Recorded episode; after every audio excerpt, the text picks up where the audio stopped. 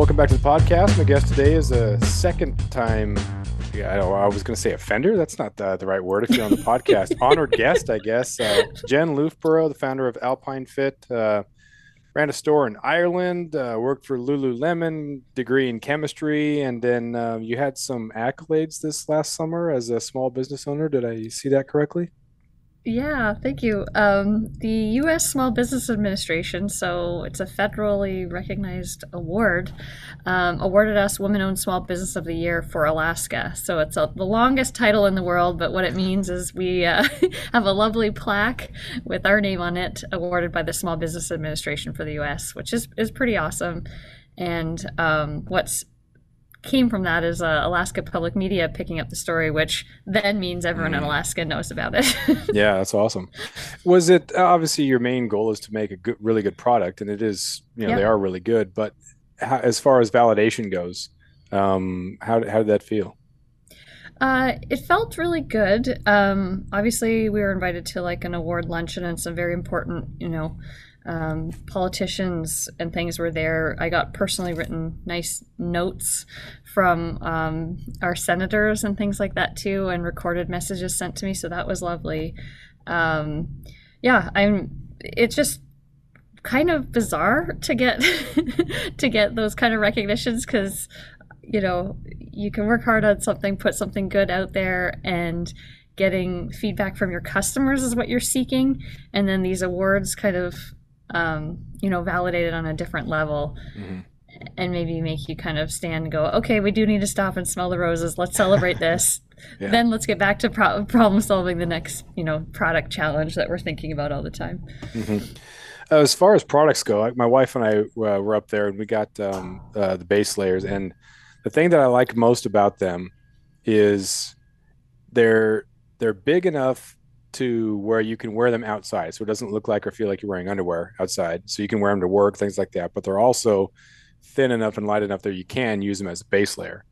Um, and then the sorcery with the the silver. It's not. I was listening to the Alaska Wild Project, uh, and you, yeah. it's not silver infused in it. What was the term that that the correct? Oh yeah, they loved they loved this term over there. Co-extruded. Co-extruded yeah, it's just fun to say co-extruded. So basically, when they're making uh, one of the yarns that's in that we put in when when the like uh, actual yarn is made, silver is co-extruded into the yarn of the fiber of the yarn of the fabric. So it's permanently there. A lot of the other silver technologies or like copper technologies and things you'll read about or hear about on products, they may just be a chemical finish that's applied to the fabric when they're making the fabric. So it is something that's a chemical treatment that can then wash out. Mm-hmm. But with ours, it's permanently in there via this uh, co-extrusion process. and that is what keeps things from taking on an odor after a long time. When that other yeah. stuff can break down, this is permanent. Yeah, it's permanent. Um, and the silver environment is just not an environment that the odor causing bacteria can thrive in. So we all have odor causing bacteria. It's natural, like there's nothing wrong with it. Um, but when you sweat, that moist environment usually supports the growth of that odor causing bacteria but silver is just not an environment that that can thrive in so it continually resists its growth and mm. hence resists the body odor smell yeah we and my wife and i used ours a lot this summer and so there's a lot of Yay. sweat and it's it's super super warm maybe a little too much for some of the alpine when it was like 75 80 degrees um, but uh, as soon as you got up there though sometimes you get to the top and then the wind blows and all that sweat yeah. makes you chilly but we yeah. weren't chilly and that was a cool thing to be able to get up there and just not have to put a jacket on or anything like that to stay warm. So it was and then taking it out trolling i got a little salmon blood on it and i was very disappointed in myself to get the blood on but it is it's an alaskan adventure ready uh, base layer. So i guess at some point it was going to happen. So uh so did it wash it didn't wash out completely? Um i didn't i put it in i overstocked the washer and then uh-huh. I put uh-huh. it in the dryer. So it went to dryer, kind of set it in a little, so you can kind of see a little bit. It looks like my belly button leaked or something like that. It's it's pretty, oh. it's kind of okay. kind of weird, but. Well, uh, you know, you could try like the old the old thing of just putting some like clear liquid Dawn dish soap on it mm. and see if that does the trick. Or um, sometimes one of those like oxy, oxy whatever kind of yeah, cleaners can sometimes stuff, help. Yeah lift those out. Um, and then further than that, maybe like the Nature's Miracle odor, pet odor and stain remover yeah. kind of is like the, the, the last stop you could try. Yeah. well, I, I still wear it unabashedly. Yeah, like it's it's, it's, been, it's like a badge of honor. Yeah, absolutely. Fish blood. absolutely, absolutely. So I was thinking, like all the way back to the kind of beginning beginning thing. I got a buddy who's an entrepreneur, and I just started talking to him about initial investment things. And so when I had you on previously, I didn't ask about kind of that first moment and Mm-hmm. You can't just go to a bank and say, "Hey, I want to make uh, some base layers. Um, can I have hundred thousand dollars or whatever?" So, what's that first step looking like, and raise that first capital? Because you can, if you have it yourself, you can do it, or you're asking for investors or or banks. Like, how did how did that first first step uh, come and, and get initial funding? That's a great question. Um, well, usually it's a really good idea to um, you know, hold on to that day job as long as you can. Because, um, you know, you don't make a lot of money uh, for a long time as an entrepreneur and starting a brand and that sort of stuff. Um, so if you can save up some sort of little nest egg before starting it, that's definitely key. But absolutely, you're not going to go to a bank with a new business idea and be like, hey, give me your money. Yeah. I'll pay you back. I promise. You know, mm-hmm. I have this mm-hmm. zero track record right here. um, so yeah, for what that looks like for me was I did have some savings. Um, I don't know if we talked about this before, but I had a business in the past and, you know, kind of it goes into the family household income, but I sold the other business. So I had this little sort of allotment of money that was Jen's from Jen's business. We obviously mm-hmm use some money to put a deposit on buying a house and have mortgage payments and then had a job. So like those exact dollars kind of got muddled in the family savings and stuff like that. But when it was time to start Alpine Fit, we kind of like looked at our family finances and we're like, okay, gonna put this sort of dollar figure towards what we're doing. And um, you do need to have either some personal savings or maybe you can have a really, you know, great relative or something that might be willing to um, you know, help give you a little bit of a jumping off point. Um, because yeah, like anything from just even getting a bank loan or even like the supplies you want to use to start the business, like fabrics. Now I have credit terms with my fabric mm-hmm. suppliers. Like I just placed um, a new order for one of our fabrics we use for our bushwhacking leggings, and you know four years ago, five years ago, when I was just trying to get my first fabrics to do product development, you've got to pay for everything ahead of when they even make it. Never mind ship it to you, never mind make something from it, never mind sell it. Now I have credit terms set up because I have, you know, the history with them and I got started. But absolutely, it took personal money that was from savings, having a paycheck for a while, and then uh, luckily our, you know, family situation has allowed allowed you know a little bit of trickle in support from the family finances mm-hmm. at the beginning um, and it wasn't until a couple years in that i applied for a loan successfully mm-hmm. Um, my buddy that was an entrepreneur he was a teacher first and it was had the day job and then it was a, yeah. a coffee and lifestyle business and it, they just put it all on credit cards at first which was a huge risk because your interest rate is so much higher but, Scary, yeah. Um, yeah, they there was an event that went with it, and so the event went really well, and then yeah. met people, and then all of a sudden it expanded. So I don't think he had to take on any sort of um, private investors too.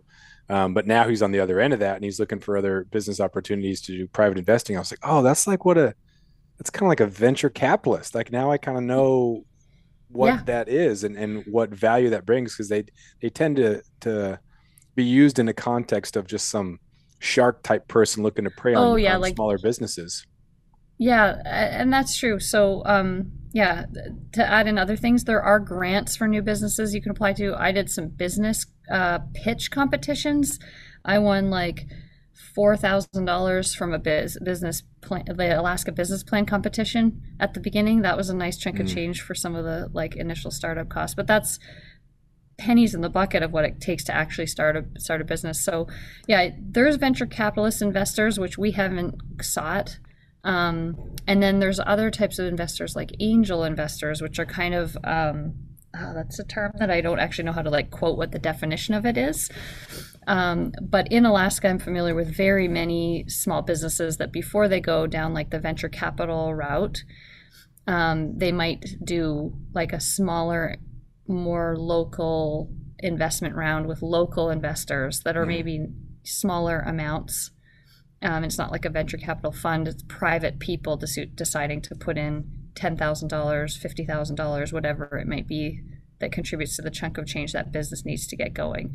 But mm-hmm. yeah, you usually need to have like started the business, have some sort of traction gained, have a really good plan, a team in place, and um, you know, like a, a, a pitch uh, to prove all to to to, sh- to demonstrate to these people, just as if it was like Shark Tank or mm-hmm. a venture capital firm. So I actually have many friends in small businesses in Alaska um, that have pursued that. And there are people in Alaska that love to invest in small Alaska businesses. The, the hope that they become much bigger Alaska mm-hmm. businesses. Uh, so that's definitely a path, but you usually have to have started somehow, some way first. Yeah, yeah, that was this this different side of it is, is making so much more sense to me. I, I've seen a couple businesses in the outdoor realm that have like you can order the tent or pre-order the knife or pre-order the whatever yeah. and you don't get it for like yeah. six months. I'm thinking well that's so annoying. Like you either have yeah. the stuff or you don't. But then i'm like oh you need money to do it in the first place. Yeah. So that makes sense. And then also when um, kickstarter? Like, yeah kickstarter those sort of uh, things that are allowing people to kind of generate that that uh, that revenue first because you have to have that in order to do it especially if it's going to be a good product and then the other piece is having enough capital to expand whenever mm-hmm. I know when Sitka got bought by Gore, I was like, oh, sellouts. And then Stone Glacier being buying uh, being bought by Vista. Mm.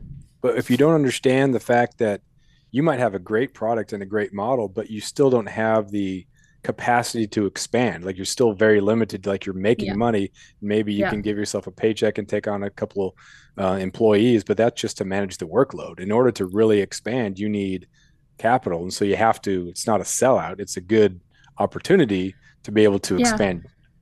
Yeah, that's definitely like a reality. You know, you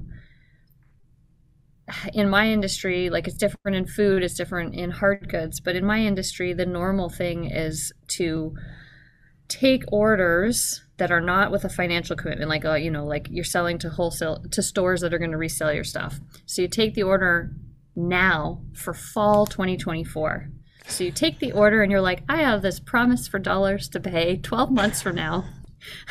I'm going to spend my own money or my loan, or, you know, and not in our case, but in the case of someone who has outside investors, I need that money from the investors and I need to commit to buying all this fabric now. And maybe I pay for it now, or maybe I have 30 or 60 day terms with the, the supplier for the fabric. Then I've got to make all the stuff. And then I deliver it to the customers and then invoice them and then they pay 30 days after that so you know you're putting some money you know promise to pay your bills out now and you might not collect on that until like november december of next year. So um, you know we're on a 30 year plan of small steady growth. Mm-hmm. but if you want it to be shorter than that you need to uh, you know take way more of those orders now. Spend way more cash buying those raw materials now so that you can fulfill those bigger orders and then sustain like a more steep a steeper growth mm-hmm. curve faster yeah so yeah um, it's it's it's definitely a conscious choice where i'm at to just be self-funded bootstrapped and you know us outside the business loan that i have just be personally funded and mm-hmm. be okay with with that but we don't have a million different products or a huge marketing budget because we just can't mm-hmm. Right. Uh, as far as buying in bulk goes, I know Jack did the same thing with Double Shovel. When rather than mm-hmm. buy the small, most affordable tanks, they went big with the tanks. That way, they could, as they grew, they already had the stuff and didn't have to really turn everything over again.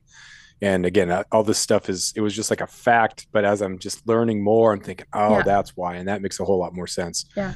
But, yeah. So for us, we um, you know, obviously a bigger facility with a longer cutting table and more machines and more people to operate them, we could have a higher capacity here. Um, but what we have built in was working with scalable suppliers from the get go. So the supplier I developed, the silver fiber fabric we were speaking of, that's a supplier that I'm working directly with the mill that makes it. It's in California, so it's in the US. Um, and they like they can make I can pay a worse price and get like the 50 yards I needed when I first started developing the first the first prototypes. And now we're at the place where we're ordering full production lots obviously so we're getting you know better negotiated prices and things like that. But when we need to scale from you know 5,000 yards up to 50,000 yards and beyond uh, we can do that with them. So I do think that it's important to put the scalability built in from the get-go. Um, yeah. Mm-hmm. So this is you got a degree in chemistry. Is is yeah. Is that hugely beneficial? Partially beneficial? Um, it makes me. It got my foot in the door to working in the materials world for sure and it just helped me like understand the technical properties of things so the foundation of our collection and my company is really cool technical fabrics without the chemistry that led me to textiles Mm-hmm. You know that, that that is the foundation of what of what we do. So, I wouldn't say I call on my chemistry every day, but it gave me the sort of the, the it was some of the keys that opened the doors to this path. Yeah, I talked to a lot of my uh, students about the fact that if they know what they want to do right now as juniors or sophomores, even freshmen, they'll probably change their mind and if they don't know, it's okay because like a degree in chemistry could lead you to something else. And so it's not the chemistry, it's the tenacity you learn in the pursuit of that. It ends up being the valuable skill that, that can allow you to, to pivot to something else. And that's kind of the kind of the main point. There's so many examples out there um, for those kids. So I like to being able to be a little bit more relatable by having these conversations with people who are actually doing the thing. Yeah. Yeah. I mean, had I known that there was some sort of um, you know, maybe a program. I don't. I'm not sure what would be the most ideal program in Canada. Again, I grew up in Canada, so like, you know, you guys have ten times the population that we have, so it's. Uh, I live in the U.S. now. Mm-hmm. I'm aware of many more educational programs that might have been very much more relevant to what career I would choose to go on, but I didn't know what they were or how to even find out about them coming out of high school. I was just like, art or science? I guess science will give me a better job. I don't know. yeah. There's a lot so of stuff that ends that. up being really relatable too. So like you go down something yeah. else, but you know, if someone who like goes to school to become a teacher might not know some of the other backgrounds or stuff, or goes to school to be, you know, a chemist, a or just whatever. It's, it's very nice to find yeah. complementary things like there, and that's that's the valuable uh, asset that you have going forward. Absolutely. And like the scientific method and problem solving, like that's my number one favorite thing is problem solving. And I definitely attribute my success in problem solving to kind of having a I don't know, a foundation of there are problems out there. You know, what are the possible now, now I'm talking to a teacher and I'm getting all self conscious. Like, what are the steps of the scientific it's a, it's a, it's a high school high school English teacher. So yeah, we're the, the bar okay. is the bar is nice and low here. So don't worry about anything. Definitely not a professor. My brother calls me Professor Lund, but in a, a mocking way that an older sibling would say it. Uh, oh, that's funny. So, um, you got summer coming, or you got uh, summer's over with. You got winter coming up. So, what um, what is kind of like the gear pairings? Like, what do you have and uh, what do you use it for? Because I'm sure that there's some things you have looking forward to as things are getting. You guys already get snow up there yet? Oh, do you know what's happening right now? If you have any air miles saved up with uh, Alaska Airlines, it might be worth a trip to Anchorage this weekend because, you know, check the weather. But the Alpine lakes have all frozen and we've had very low precipitation. So it is the most glorious wild ice mm. skating right now.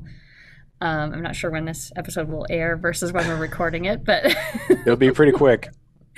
Um, just for you personally, like it is unbelievable. Um, I'll get back to the pairings of gear, but right now people are hiking, biking. I mean, people, including me, hiking and biking and Nordic skating or just like hockey skate, ice skating um, in Anchorage and we haven't had really any snow that has fallen and stayed and the ground is pretty dry and frozen it's really awesome right now for uh, extending those fall activities and transitioning into some winter-esque activities but not the ones that need snow mm-hmm. um, so like on saturday we hiked into rabbit lake which is you know four miles from the trailhead right near Anchorage, and Rabbit Lake itself is frozen and like like glass clear. you can it's almost as if someone has pla- placed like a snorkel mask against the water you can mm. see fish under oh, wow. the ice in the water and freezing cold so the gear pairings are an Alpine Fit base layer of course such as the one you have mm-hmm. and at least one or two down jackets on top of it oh okay uh, like 40 an hour mile wind um, or a 40 mile an hour wind or more gusting katabatic winds off the mountain polishing this lake um, so you're just hiking into a headwind the whole time. So like you need the neck gaiter, the hat. Um, if you're going to skate, obviously you should probably wear a helmet too. And um, we're not wearing snow pants because it's not really snowy at all yet. But uh, you know, a base layer bottoms like ours, and um, you know, a wind-proof bottom outer layer of some sort, like a Nordic skiing tight or something like that. That's that's the kit right now because it's just kind of cold but not snowy, not wet. When do you think that's going to change? Usually, uh, I mean, what's usual? The last two years, we've already had a lot of uh, snow by now, so it's kind of like that in between season where you're like, do I wear, do I go for a hike and it's just wet and I need gaiters? Is it, is there going to be anywhere that's good for well, if I drive to higher elevation, can I cross country ski, even if it's just like off trail fish scale skiing? Um, certainly, right now is sometimes a good biking season, like fat biking season, could start with the studded tires and things like that. Um, and again, those outfits are the, the gear, the kit is still pretty much the same. Uh, sorry, the down jackets was just the howling wind on the ice, but like right now, you'd normally wear uh, base layer and maybe a soft shell jacket if you're doing something where you're actually building up some sweat, neck gaiter, and a headband or a hat. Base layer bottoms with maybe a hiking pant over top, or base layer bottoms with like our bushwhacking leggings over top, or like a Nordic tight, wool socks, and then whatever footwear is relevant to your your activity of choice, and definitely gloves or mittens. Are you working toward having the full kit at some point? or is that so far in the future you're not really sure because as someone who actually uses the product and the, like i said these are yeah. alaska ready and adventure ready yeah you can't just overextend because that's death to a business yeah. if you get uh, too far ahead of yourself but is that maybe the goal down the road is to, to have the full kit um, I don't know how long it would be in the future for before we would ever have outerwear. My focus really wants to be the I really want my focus to be the pieces that really truly can be used for many use cases. So something you already said in this conversation was that shirt that you have is great and it was good even in the alpine, but it got kind of hot in the really hot moments before you're maybe in the wind or something like that again. Um, the next fabric that I'm developing will be a, a really lightweight version mm-hmm. of our silver fiber odor resistant fabric, so we can do sun hoodies in something that's like truly what you want to be wearing in a really sunny situation. Um, and that fabric will also be good for um, you know tank tops or lighter weight t-shirts for men or sleeveless top for sleeveless shirts for men for hiking. Mm-hmm. Um, and I'm I'm in the workshop right now, and across the, my work table, I can see my prototypes of a really thick fleece, windproof, water repellent uh, legging base layer bottom that's that's definitely nice. next part of the kit because whether you're Nordic skiing, running, biking, laying it under your snow pants or whatever, that could be a really, really versatile winter piece, especially for Alaska adventures. Mm-hmm. Um, and our men's base layer bottoms, we made men's base layer bottoms for a while, um, and then I haven't gotten back around to either making them again or doing the small updates uh, that I'd like to do to the design to those. We had some die-hard fans of our men's base layer bottoms, but we haven't made them in a while. Mm. So we either need to make them again or I need to make the improvements, which is obviously my preference, and make them again. Because um, the men's kit is very incomplete in terms mm-hmm. of the products we offer right now. So yeah, I'm always thinking about what are the most logical extensions. I mid layers would definitely be next it would be a long time before we're doing like a rain jacket mm-hmm. or an mm-hmm. outer layer. Uh, That's a lot of different tech, you know, and then some of the stuff different. you get, you go from brand to brand and it's pretty much the same thing with a different logo. Like mm-hmm. The, mm-hmm. as far as like really revolutionary type things come around every once in a while, like the technology is expanding very rapidly. Before it was just like wool, and then it was Yeah. you know your your your other layers, and then you had your vapor wicking, and then your merino wool was Yeah. was really popular and whatnot. Now we're getting Yeah. some different stuff, but to really revolutionize things, it takes some time, and otherwise you just you're just like everybody else. And what's the difference between you and someone else? So it's cool that you're looking to kind of do something different rather than just slap your name on a on what already exists. Yeah, definitely. Um, and I think there's a huge opportunity in that uh, winter could be next to skin slash mid layer fleecy bottoms, like something that's truly really, really thick and insulating, really Alaska centric. So you grew up in the in Eastern Canada, right? What um, Um, yeah. Wh- Where we, we think of it as the middle of Canada, but on the map it's definitely the easterny. why why do you say middle or what constitutes what's the what's the boundary there? Oh, it's just kind of uh to the capital of um, the country is in the same province that I'm from, and we think of out west and out east from where I grew up, and just like the whole country revolves around the part of Canada that I'm from. It's kind of like just like one of those Canadianism things. Uh, but yeah, Ontario, Canada, near the Great Lakes, near Niagara Falls. Mhm. So what were your winters like there compared to uh, to Alaska? Some people think that Canada, Alaska, it's all synonymous weather-wise, and I guess cultural-wise is pretty different too. But what were the winters like there? Um, they were lake effect snow, so we got a lot of precipitation and a lot of snow. Um, because the Great Lakes, there's a lot of evaporative um, moisture stuff happening there. So decent snowy winters. Uh, we would be able to ice skate on ponds, or my dad would like with our sort of neighbor would flood part of our yard um, with an ice rink, like for two months of the winter, not four months consistently like we have here in Anchorage. Um, and I would say it's just not as extreme. The roads, you'd have a little bit more of the melt freeze cycle and stuff. I don't know what Ketchikan winters are like, but I imagine the difference between Ketchikan to Anchorage and Anchorage to Fairbanks, you know. I don't. It's it wasn't as wet as maybe what I imagined Southeast to be. I've been to Juneau in the winter, but not Ketchikan. Yeah. Um, you know, maybe a little more similar to that. Like you have the moisture from the lakes, like you guys have the moisture from the coast. Mhm. Um, Yeah, we ton, tons of rain, tons of rain. It's a lot more like when you everyone's up there doing the fat biking stuff and the ice skating. Like Yeah. we're usually down here and it's 37 and raining. The only Yeah. ice we have is the black ice on the roads on the way to work. So it's it's super annoying. There's nothing nothing cool at all about that. Yeah. Um, so I would say it equipped me okay to move to Alaska, or at, you know, at least I knew that I loved, um, you know, I love winter stuff and dressing for winter and driving in the winter, like all of that. It's easier to drive in Anchorage, despite how ridiculous our roads get. Um, Yeah. because the snow just never melts and the ice also never melts. Um, but uh, yeah, I don't know, sort of well equipped. A mini Alaska, not really. Did did, uh, did your growing up there kind of help you understand something that ended up being useful in your uh, current career? Um, where I want to live and the activities I want to do and what I don't want to do.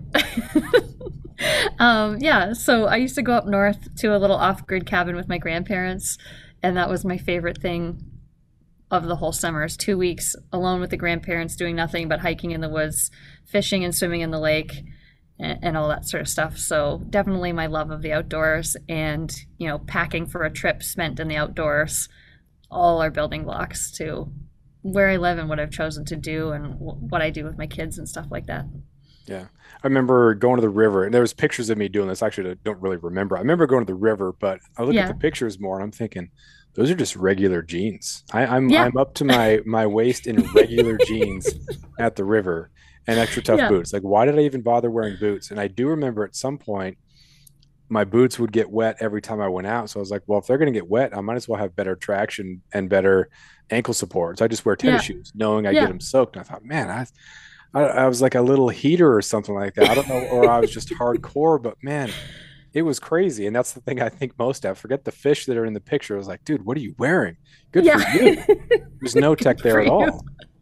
Yeah. Um, what's funny is is that there's times when we actually put our kids in jeans because they are durable and protective for little kids' legs because they fall over all of the time. so like um it's not very uh jonesy to you know be the uh show up with your outdoorsy friends and have your kids being in jeans but it's like for a long time for very easy kid paced hikes or bike rides it's like jeans are actually going to protect the kids the best mm-hmm.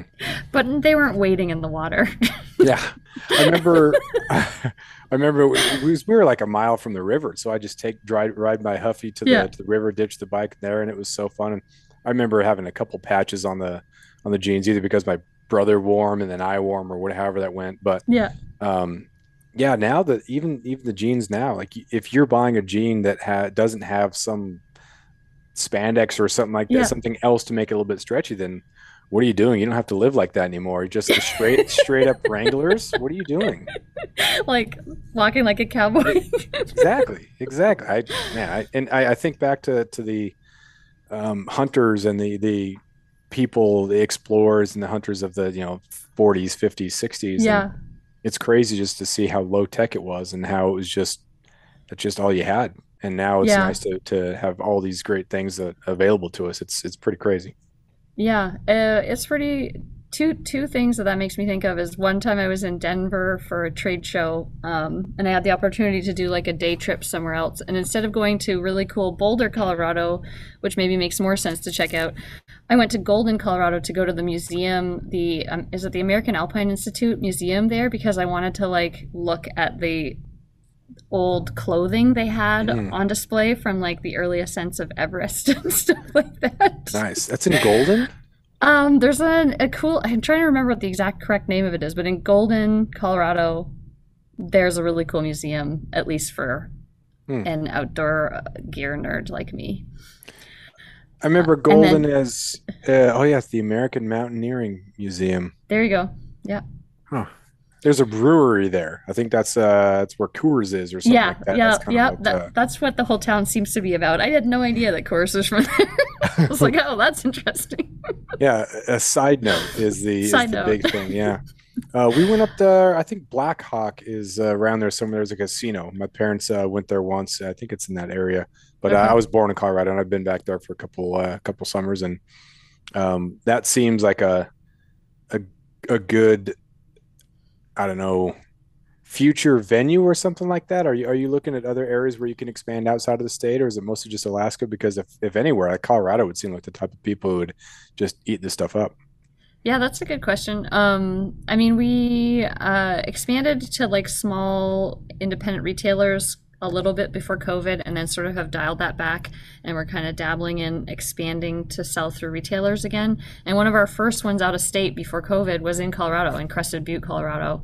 Um, a little cute shop called Chopwood Mercantile. And yeah, they ordered and ordered again and ordered again. So I guess there was the demand there, and nice. maybe we'll we'll we'll rekindle that and reach back out soon because I think you know those kind of next growth steps are back on the horizon. Mm-hmm my wife and I did a little. Um, is it called skinning when you put the skins on your skis and you go yep. touring? Or one yep. of those? I don't know. I want yep. to get the language both. wrong, but those uh, were both correct uses of that. Oh, either one. Okay, good. Yeah, it's not like a regional thing. Like, oh, he must be from Alaska if he's using that term. Uh, it, into a into a yurt, which is pretty sweet, and then um, stayed there for a couple nights, and then oh, nice. uh, toured back out. So yeah, there's the Colorado that I can remember growing up, or not I'd go back every summer. So it was it was kind of the hot Front Range area, Greeley, uh, okay. Denver, um, okay. Estes Park. But uh, it's cool to kind of see it during the winter, and there's a lot of outdoor opportunities. It's a probably it's a pretty sweet place, but I would never want to live there again. Yeah, I mean, I've I've just heard the stats of like how rapidly the population is growing in all those areas there.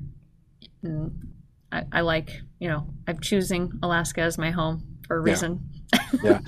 Is there is there a benefit to uh, to stay? Obviously, it's it's Alaska legit, but there you see a lot of outdoor companies end up moving to places that make it a little bit easier to expand. Bozeman is you know huge in the outdoor industry, and that's kind of the. Mm-hmm. If you want to be a country singer, you go to Nashville. If you want to be an actor, you go to Hollywood. If you want to be in the outdoor industry, you go to Bozeman. Is there a temptation to to kind of uproot and move for the sake of the business? Uh, that's a great question. Um, you know, like no, I, I want to live here.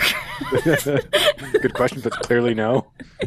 I, you know, um, you know, like I, I, if I could see a possibility where, because we love, we have our own manufacturing facility here in Anchorage, and we have a little store here in Anchorage, and um, that aligns really well with the values of like bringing fabrics here and making many different products from you know several different fabrics that we have.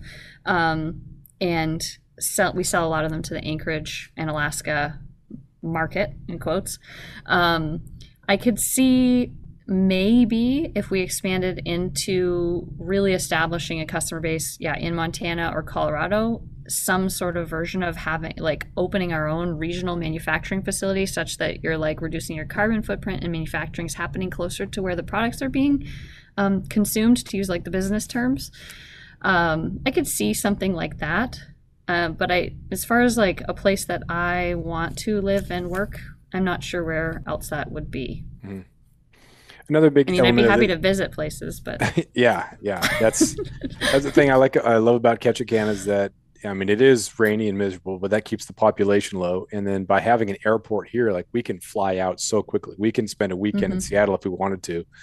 Uh, not that we want to, but we could go down this real quickly. There's some areas you have more people in the Wasilla Palmer area, but it might be kind of a hassle to drive all the way into Anchorage to get to the airport and fly out. So having the airport right here is is pretty pretty yeah. nice.